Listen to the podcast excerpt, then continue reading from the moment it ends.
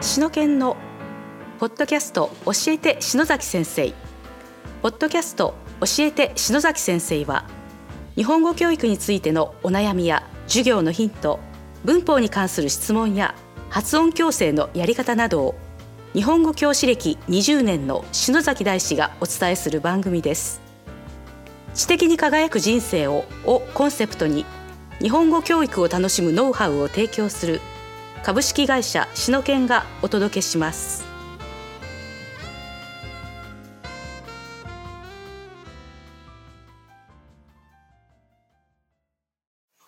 はい、どうぞ。こんにちは、張かりんです。ポッドキャスト、しのけんの教えて篠崎先生。今日は第56回です。篠崎先生、よろしくお願いします。はい、よろしくお願いします。あのー、篠研のホームページがダウンしてからですね、はい、このポッドキャストのその音声も、まあ、ポッドキャストだけじゃなくて、えー YouTube にもうアップするようにこうしたわけですよね。お、はい、うん。で、まあ、篠研の、えっ、と、日本語教育チャンネルにもこうアップするようになったんですよね。あれ、はい、張さん見て る見てません。おっと おっとこれねあの時々こうコメントがあるんですけど、はあい、のあるある方がですね面白いコメントがあってはい、はい、 「張さんねあのあいつもあのポッドキャスト楽しく聞いてます」とはい、 「篠崎先生とのなんか指定漫才が面白い です」とありがとうござい ます。もはや漫才と化してるということですね。でもうそろそろ顔を出してもいいんじゃないですかっていう。ええー。 照れますよ。出れますか照れます。あ、本当うん、なんかそういうのもあるんで、でも、はいあれ、だよね、あの、50、今回56回ですけど、まあ、100回ぐらい行ったら、あ、そう、前回もちょっと話したかな。100回ぐらい行ったら、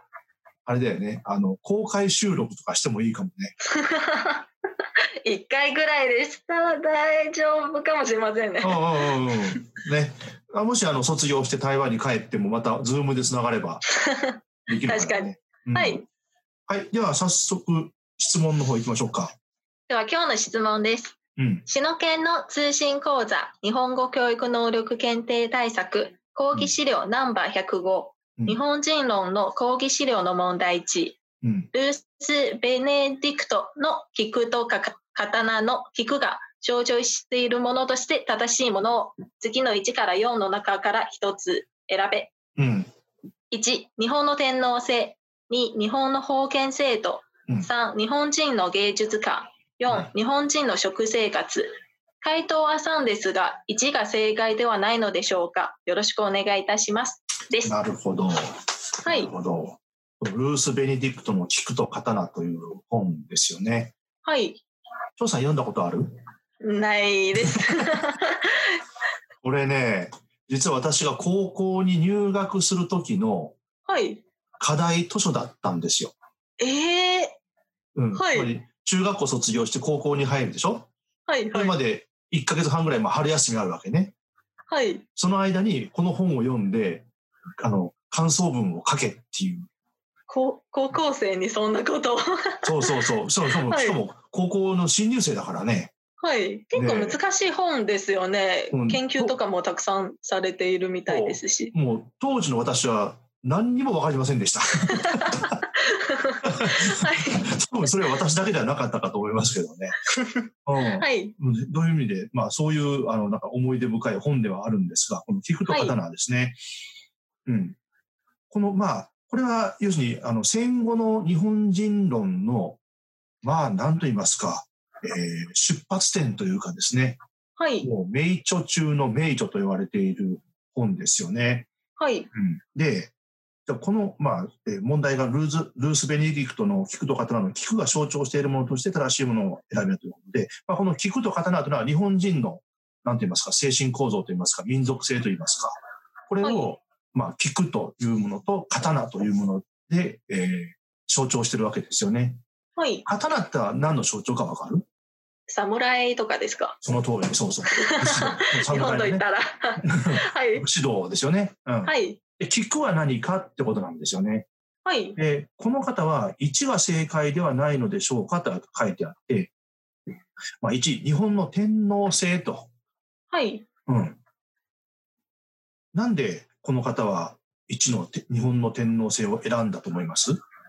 えっと菊と刀について読んだことないのでちょっと分かりませんけどあらすじを見た限りなんか階級制みたいな話をあしているようなの でそれと関係があるんじゃないかなって思いますけどあどうでしょ本当あのね、うん、まあちょっと違うんだな。あの、うはい菊ってのは、あの、天皇家のえー家紋なんですよね。そうなんですかうん。あ家紋なはんいですよ。だから、まあわた私たちも日本人といえば、あ、菊といえば、あの、えーあ、えー天皇家だなっていうのが、まあ、あああの、発想として、こう、パッとこう出てくるんですよね。はいえーおそらくこの方もそういった発想で、で、まあ、天皇制度っていうのは、まあ、日本でも非常に、なんていうかな、独特、独特というか、まあ、日本人な、日本ならではの制度じゃないですか。はいうんだから、ああやっぱり、ルース・ベネディクトもね天皇制について語ってるんじゃないかなっていうふうに、多分この方は考えたんでしょうね。はいうん。でも答えは、1番じゃないんですよね。3番。芸術館です芸ね術館。はいうん。つながるこれ。聞くと芸術感とかって。お花って言ったら芸術っちゃ芸術なんですけど日本の芸術と言ったら桜のようなイメージですああ、花といえばね。はいああああ、確かにね。これはね、あの、聞く職人なんですよね。はいあの、菊職人聞く職人、あの、聞くの花の、なんていうかな、展覧会とか、はいあの、展示会とか、そういうの行ったことあるないですねまそんなのありますすかあある、あるんですよ。あるんですよ、はいもちろん。ある、はいで、あのね、菊職人っていうか、まあ、その菊をこう、花をこう育てるのは、結構こう手間暇かかるんですよ。はいものすごく手間暇かかって、まあ僕もあんま詳しいわけじゃないけども、その、えー土のせ、土を作りから始まって、水やりとかいろいろね、もうこの、えーと、剪定とかね、はいあの、いろいろ手間暇かかる。で、それで、でもそれをこう惜しみなくこうやってってですね、綺麗、あの、育てていって、最後にこう綺麗な菊の花が咲くんですよね。はいその綺麗な花、あの、菊の花のその美しさを目指して、目指してと言いますか、それをに向かってですね、まあその惜しみなくこう手間暇をかけるという、その日本人の美意識、はいこれをルース・ベネディクトはまあ聞くという言葉にあの象徴して、まあ、言ってるわけ、なるほど。うんはい例えば盆栽とかわかるかな知ってる盆栽盆栽漢ってい字う言で葉書はくとあの小さいこう例えばちあのね、えー盆栽というのはね漢字で書く 漢あ字で書おく花を植えるやつですかそうそうそうあのちっちゃい松の木とかねあはいはいはいあのその盆栽わかるはいわかりますうちにもあれうん、あれも、あのーものすごく手間暇かけて、長い年月かけて、その木を育てていって、それでこう、その美しさをこう、まあ、なんて言いますか、めでるわけですよ。もう日本人のこだわりがこだわり、すんご いこだわり。だから、そういうその、あの、美に対する悪なき探求心っていうのは日本人は一方で持ってて、はいで、それって結局、まあ、突き詰めれば平和主義なわけじゃないですか。はいでしょ平お和主花を愛義するといでおう花を愛するわけだから、はい平和主義なんだけど一方で武士道のように非常に残虐なものを、はいね、 腹っきりとか言うじゃないですか切腹とそうかですね言うこと あるはいねそういうものをあのなんとかな、えーしてしまうというかかなり矛盾した2つのものを並べたって感じですね。かなり矛盾してますよだって昔のその、えー、と日本の、まあ、侍とかが生きてた時代はですねこうはいいわゆるこう戦をするわけでしょ戦争をするわけでは国内で。はいね、そうすると相手の、まあ、ボスの首を切ってうわー頭だけを頭だけを持っうわてー帰るのがこれが一番のお土産みたいなそういう世界だったからねうわー お わーって花は思う取らないけど相手の首は取りますみたいそうな。そうそうそうでそれが別にあの戦争に勝ったということのし、まあ、シンボルになるわけ象徴になはるい。 さすがにこれは。 ねすごはいい残虐だよね、はい。そういうでも二面性を日本人は持ってるとはい。相反する二面性を持ってるというのをですねこのルールズ・ベネディクトはこの「菊と刀」という書物の中でまあえー述べてるわけなんですよね。はい。で、これね、僕のあの、その講義資料の中に、あの、それを、その日本人の二面性を述べてるところがあるんで、ちょっとそこ紹介しましょうか。はい。いくとかなでルース・ベネディクトが書いてあるところなんですけどね、えー日本人は最高度に喧嘩好きであるとともにおとなしく、軍国主義であるとともに短美的であり、短美的というのはまあその芸術をまあ追求するってことですかね。で、不尊である、不尊というのはまあ失礼な人間だってことですね。はい不尊であるとともに礼儀正しく、頑固であるとともに順応性に富 み、従順であるとともにうるさく小突き回されることを憤り、忠実であるとともに不忠実であり、勇敢であるとともに臆病であり、保守的であるとともに新しいものを好んで迎え入れる。彼らは自分の行動を他人がどう思うだろうかということを恐ろしく気にかけると同時に他人に自分の不行跡が知られない時には罪の誘惑に任される。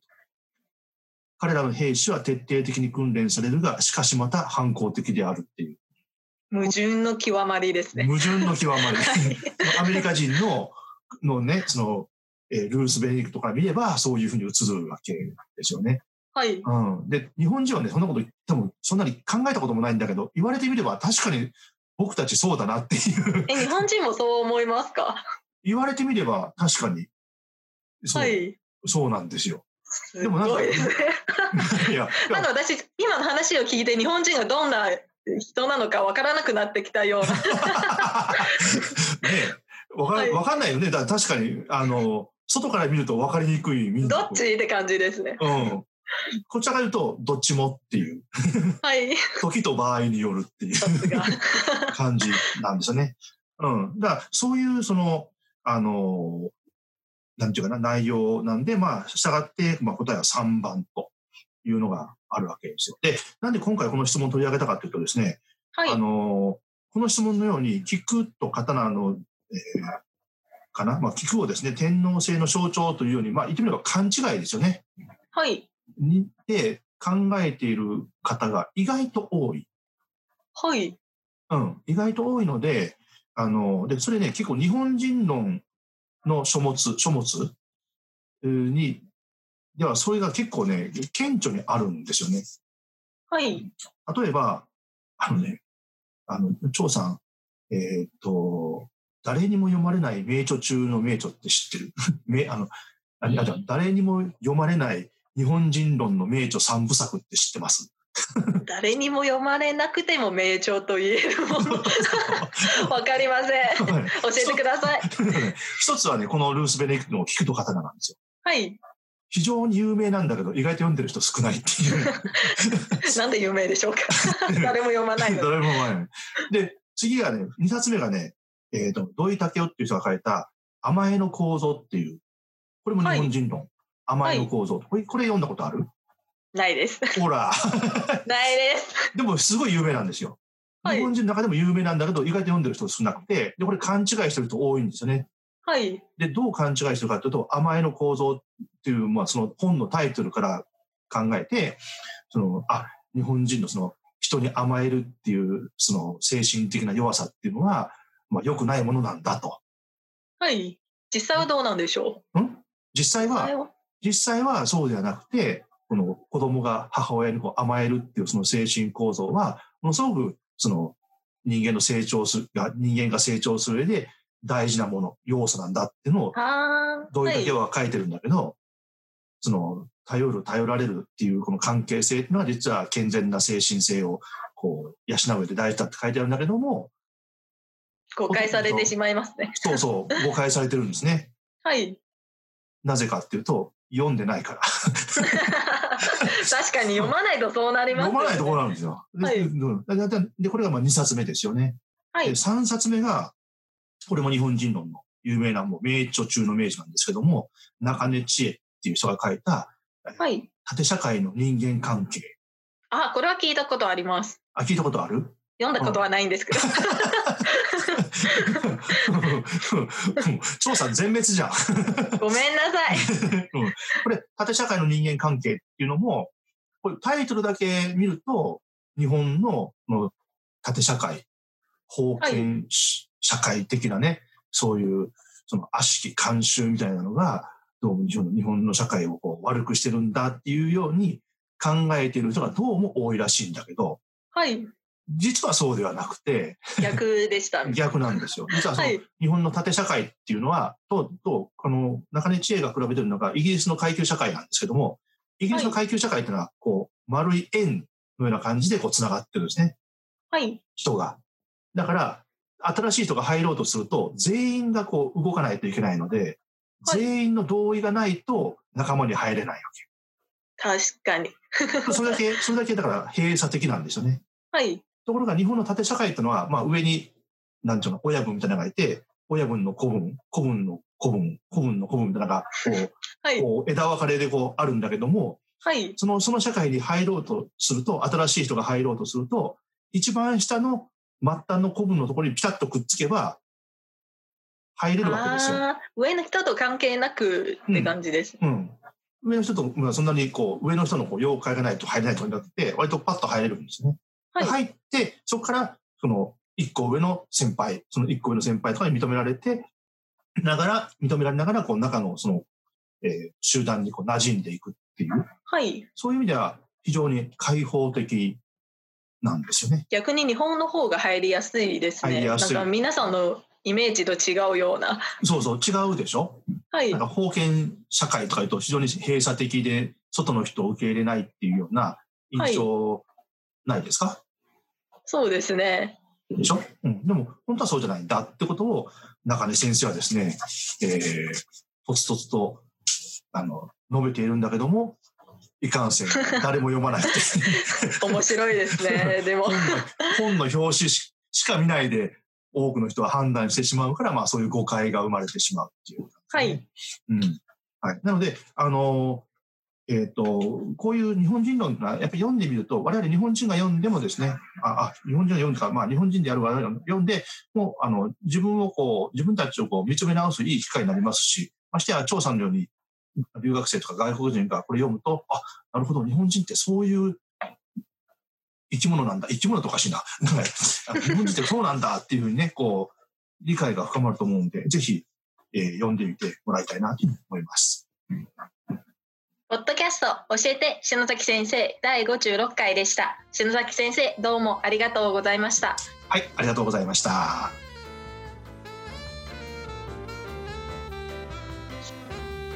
今日のポッドキャストはいかがでしたか番組では篠崎大師への質問をお待ちしております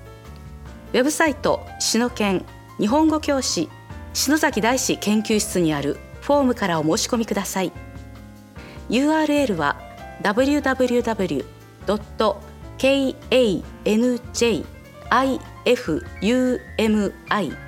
www.kanjifumi.jp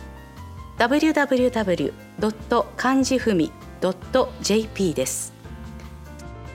この番組は提供株式会社篠研プロデュース篠崎大志